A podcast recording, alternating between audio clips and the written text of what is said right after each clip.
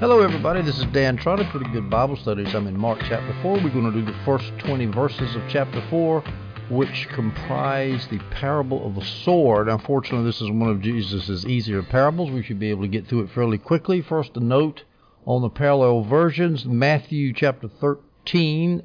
Starting there in verse 1, we have the parallel version. It's almost exact, it is exactly like Mark, except it adds a quote from Isaiah. And then Luke in chapter 8 has a parallel version too, and it actually adds less details than either Mark or Matthew. So we're going to stick with Mark here and go through it and explain it verse by verse. Starting with verse 1. Again, he began to teach by the sea, and a very large crowd gathered around him. He got into a boat on the sea and sat down, while the whole crowd was on the shore facing the sea. Now, this is, of course, the day after he healed all those people. He had he had a, a healing in the synagogue, and then he waited a day that night. And then he healed a whole bunch of people. And he then after that day he went up on a mountain, chose his disciples. So a lot's been happening up here in Capernaum near his house. It says the same day went Jesus out of the house in Matthew in the parallel version. The house is the house probably at Capernaum, Peter and Andrew's house where he, Peter lived, and Andrew Peter lived with his mother-in-law and Andrew.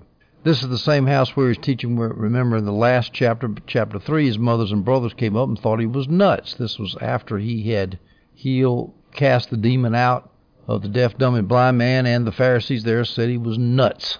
This is the context of where we are now.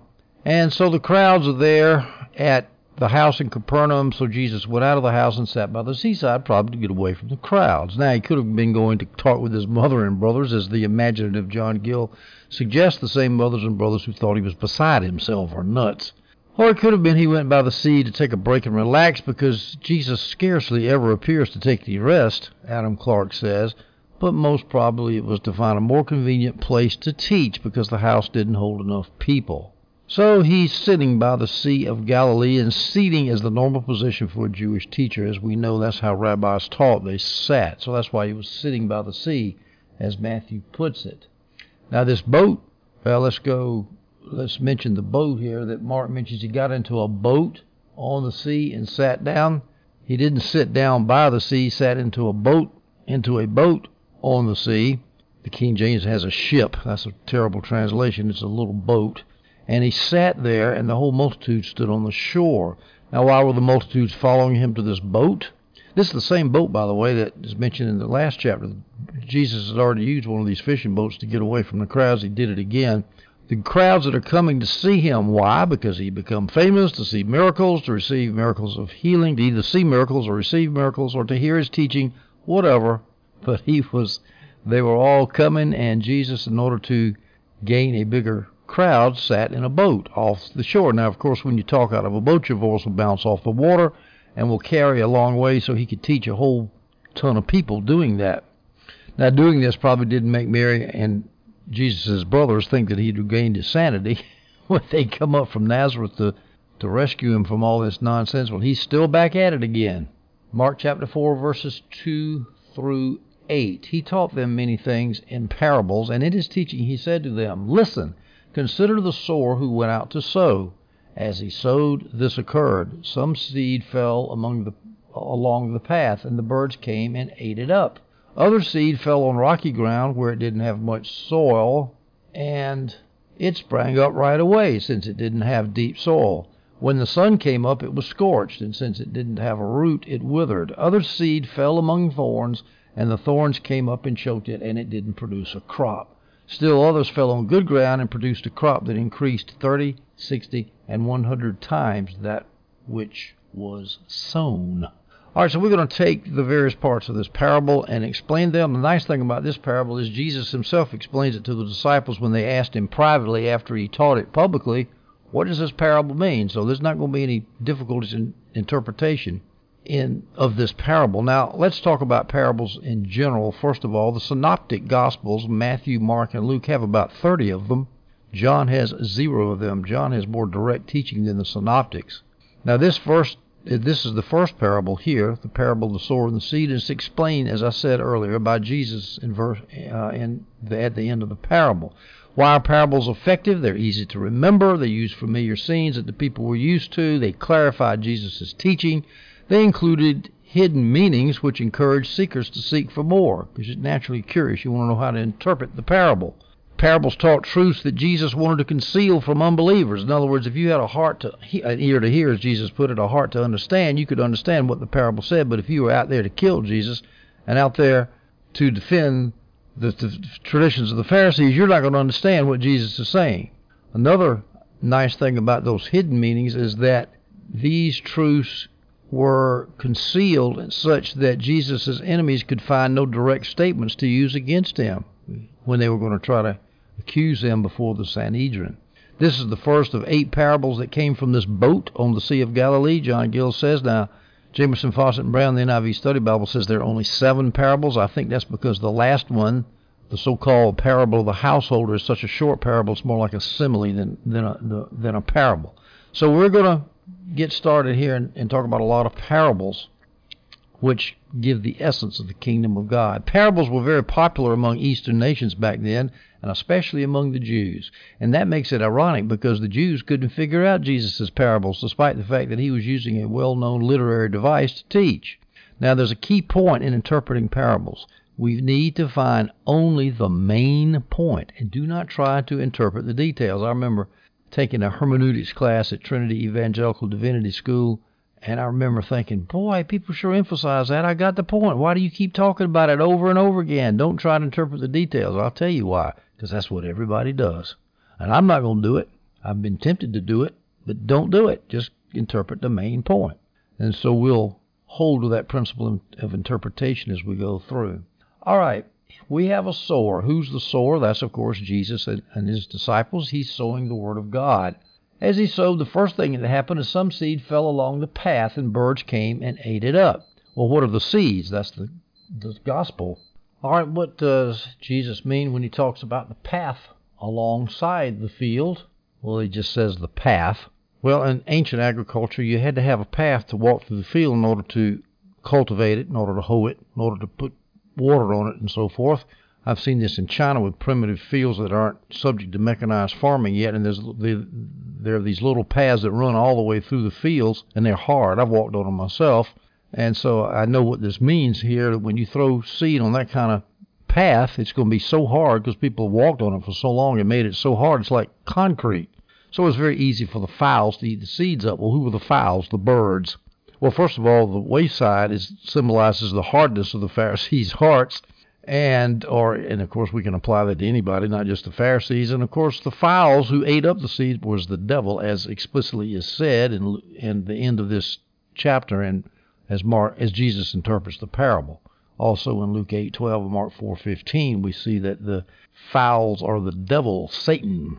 Back then, seed was broadcast. You took a handful of seed and scattered it left to right and so naturally, it's going to be hard to keep it all in the field and not some on that hard path. So naturally, that was going to happen. Of course, the application of this, we preach the gospel. A lot of times, we are going to tell people about the truth of Jesus, and it's going to fall on hard ground because we don't know who we're talking to. And a lot of times, we'll tell it to people who just aren't interested, who are not of the elect, to put it into theological terms, and so they're going to reject it. But that doesn't mean we still don't broadcast. We still broadcast the gospel. Okay, so that's the first place for the seed to land on the hard ground. The second was the rocky ground that didn't have much soil, and then the seed sprang up right away, didn't have deep soil. The sun came up, scorched it, withered it because there was no root. All right, the, the stony ground or the rocky ground, that's there's two ways you can look at that. One is that it's ground covered with small stones. The NIV Study Bible rejects that option. The other option is that Jesus is referring to shallow soil on the top of solid rock. The NIV accepts that interpretation, and so does Adam Clarke.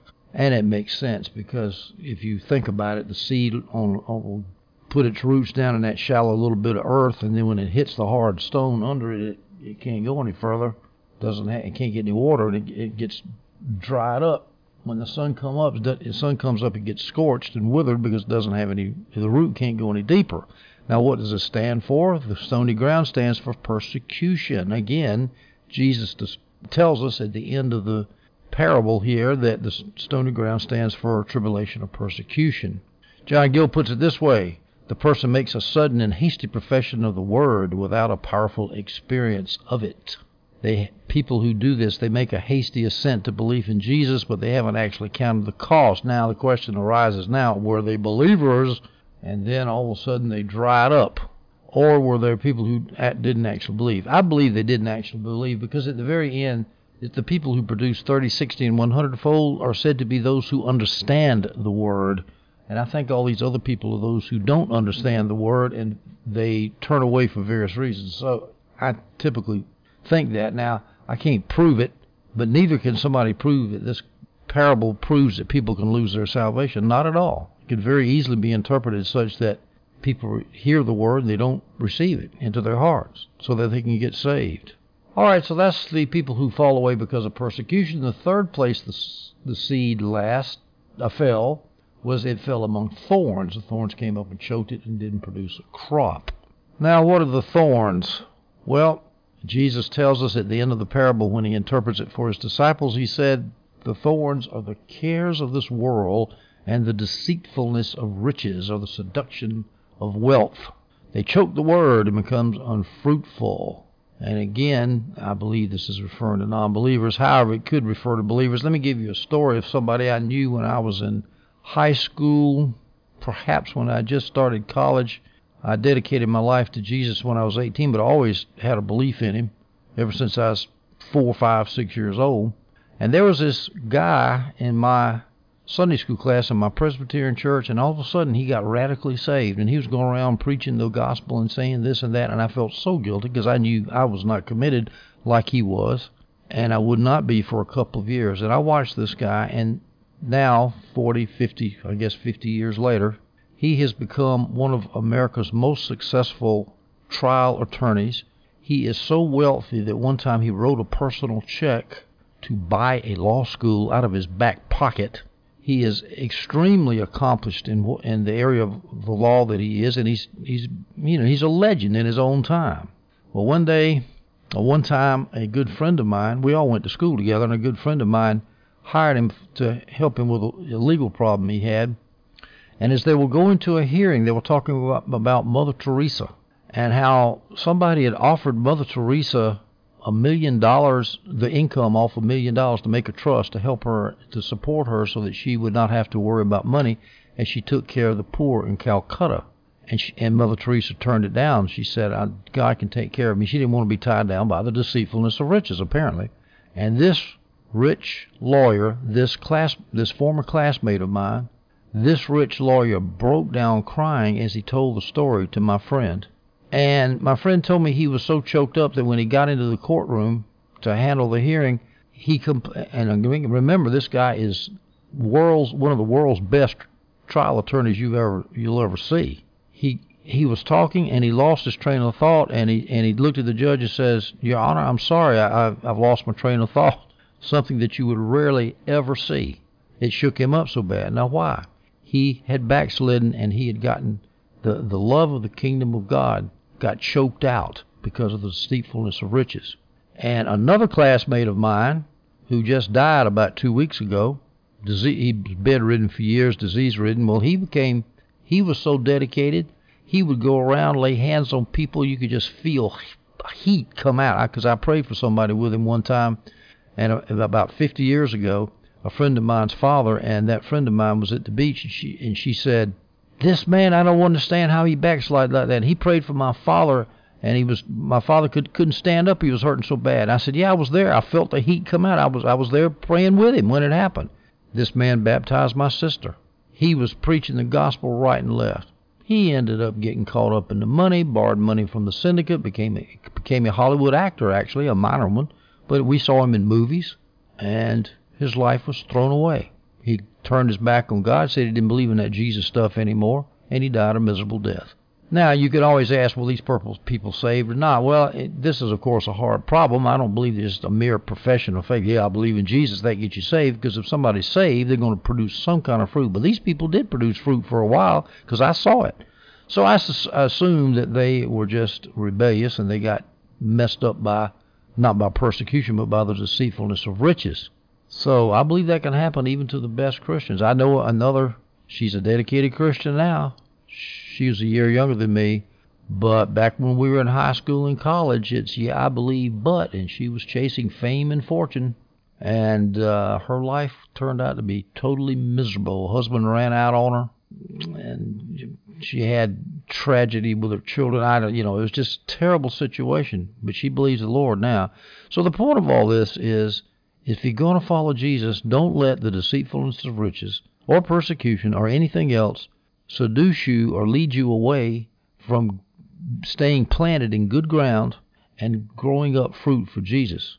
Now, the last group of the last place where the seed fell in the parable in Mark chapter 4 verse 8, still other seeds, uh, so others, other seeds, fell on good ground and produced a crop that increased 30, 60, and 100 times that what was sown. And so the good ground, I'm assuming, is Christians who follow the Lord. Now, the good ground, of course, is farmland, good garden land, if you will, or, or farmland. It's broken up, it's manured, it's tilled, the earth is deep, the weeds are all removed. All the impediments to the life that could be grown there are removed. And the point is, is that Christians need to remove all impediments from spiritual growth. Now, what about the distinction 30, 60, 100 fold? Well, the distinction is, is that different Christians mature at different rates and at different levels. And so they produce different grace. I mean, that's just all there is to it. I mean, you talk to some people that just doggone dedicated to the Lord, you can't figure it out. They just they sell everything and they follow the Lord. And then you got other people who just say, well, I'll play around with it some. I don't think this has to do with gifts because some people are more gifted than others. They're going to be able to do bigger things than others, but I don't think that's what Jesus is talking about. I don't think he. I think that what is referring here is well, what is referred to here is your attitude, your heart attitude. You go forth and bring forth the best that you have. Some people's talents are better than others, but whatever talent you have, you do the best you can with it. Or it could be he's just talking about some people have more talent, so they come up with a hundredfold instead of 60. So it could be a difference in talents or it could be a difference in dedication that produces that distinction in fruit. I don't know. Verse 9 in chapter 4 of Mark. Then he, Jesus said, Anyone who has ears to hear should listen. This shows that there has to be a proper attitude of receptivity by one who wants to understand these parables. If one is not inclined to listen to the truth with appreciation, he will not hear it. Now, Jesus used this phrase to pique the listener's interest, according to John Gill. Listen to me, listen to me, anybody? And of course, that did indeed happen to the disciples because when they were alone, as we'll see in the next verse, and when he was alone, they were they the twelve asked him about the parable. So let's go to verse 10 of Mark chapter 4 and read through verse 20 this is the interpretation. I'm not going to say too much about this because I've already explained it as I went through, but this just summarizes it and this gives Jesus' explanation of the parable. When he was alone with the twelve, those who were around him asked him about the parables. By the way, the King James almost makes it sound like some other people besides the disciples asked, and I don't believe that's true. I believe it was just the twelve. When he was alone with the twelve, comma, those who were around him, i.e., those who are of the twelve, asked him about the parables, although it is a little ambiguous, it could be other people too. He answered them, The secret of the kingdom of God has been given to you, but to those outside everything is in parables, so that they may look yet not perceive. They may listen and not listen, yet not understand. They may listen and listen, yet not understand. Otherwise, they might turn back and be forgiven. Now, of course, the first thing you think when you read this is, well, why is Jesus trying to let people not understand? Is he not like them? Is he want them to go to hell? No, that's not what it means. Well, before we get into why Jesus wanted to hide the truth from some people and reveal it to others, let's talk first of all about the secrets or the mysteries, as the King James has it. Holman Christian Study Bible has the secrets of the kingdom.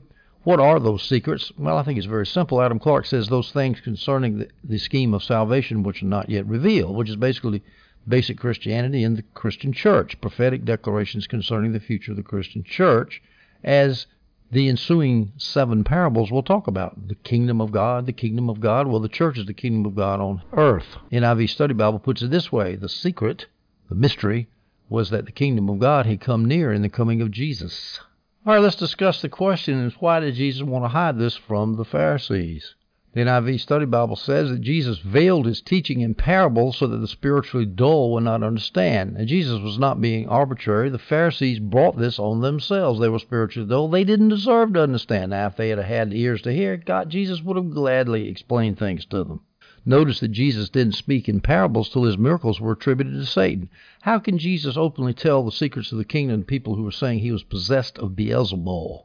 So that's why he did it. And actually, that actually lessens the judgment of those who were hearing because they don't directly see when they reject Jesus, they're not directing Jesus directly.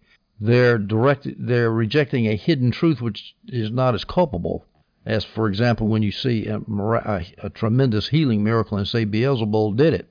So the point here is that you have got to want to understand before you can understand. Spiritual knowledge is based more upon the will rather than the mind. Here's one of my favorite verses, John 7, verse 17. If anyone's will is to do God's will, he will know whether the teaching is from God or whether I'm speaking on my own authority. So just let's just read the first part of that verse, John 7:17. If anyone's will is to do God's will, he will know so you see, you got to have the will to do God's will, and then you will know. You'll understand. So Jesus was not being arbitrary.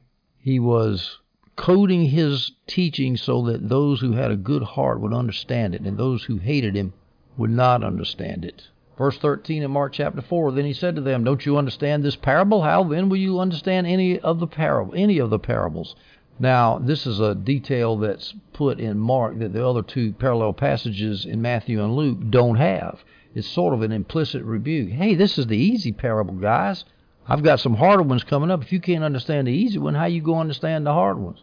Now, Jesus, he was he expected a lot out of his disciples. He wasn't no pushover. He was a, he was a, a he loved them, but he was a strict teacher. He expected a lot out of them. Verse 14. The sower sows the word. And that, of course, is Jesus and his disciples. 15. These are the ones along the path where the word is sown. When they hear, immediately Satan comes and takes away the word sown in them. Now, notice that Satan takes away the word sown in them before the seed takes root. That's why I don't think it's referring to born again people. It's talking about people they hear the word, but they don't get born again. They don't they don't act on it. The seed never gets gets planted. It never germinates. As it says, immediately Satan comes and takes away the word that was sown in them. The word is sown, Satan comes before the seed germinates. This is not talking about people who get saved and then fall away from and lose their salvation. Verse 16, and these are the ones sown on rocky ground. When they hear the word, immediately they receive it with joy, but they have no root in themselves. They are short lived. When pressure or persecution comes because of the word, they immediately stumble. Others are sown among thorns. These are the ones who hear the word. But the worries of this age, the seduction of wealth, and the desires for other things enter in and choke the word, and it becomes unfruitful. I'll give you another example of that in my personal experience. Just within this last year, I led a young, in her 20s, college instructor who was having a total romantic disaster. I witnessed to her a couple of weeks later after the disaster came to fruition, just as I predicted. And that wasn't too hard to do. I'm not a prophet, but it was easy to see what was happening. And so she gets very depressed, near suicidal. She says, I've got no choice. I said, well, You want to believe in Jesus? Prayed with her. And for about two, three months, weekly, this is long distance uh, on, on Skype, I taught, I tried to teach her the Bible. And after a while, I started noticing she didn't want to go to church. She didn't want to read her Bible. Now she would pray, but and but you know, and then the last the last thing is she decides to move in with her atheist boyfriend and continue having or to start having sexual relations with him before marriage. Well, you know, I'd already told her, hey, that's not what Christians do. So was she saved or not? I don't know. But I'll tell you what, she heard the word, she welcomed it, but the desires for other things entered in. Jesus says the worries of this age and the seduction of wealth, that wasn't her problem really, but the desires for other things entered in and choked the word, and it became unfruitful. And now who knows where that girl is, and who knows? I'm hoping that she'll wake up before she ruins her life. I'm a little bit suspicious of human nature from things I've seen in my life. I've seen too many backslidings. I've seen too many people wander off into the world, and I wonder what in the world is the matter with their heads. If they're crazy, yeah, but yeah, people are crazy. They'll turn their back on the Son of God for the stupid passing pleasures of this world, which do not satisfy and which you cannot take with you when you die. Ladies and gentlemen, I believe that that is the end of all I want to say about the parable of the sower and the seed. I'm not going to talk about Matthew's version where he quotes Isaiah. You can listen to my ta- my audio on Matthew 13 if you want to hear about that. So we'll stop it here and we will take it up next time. We'll continue with these parables in the boat, I'll call them. Parables in the boat on the Sea of Galilee. In the next audio, starting with verse 21 of Mark chapter 4. I hope you enjoyed this audio.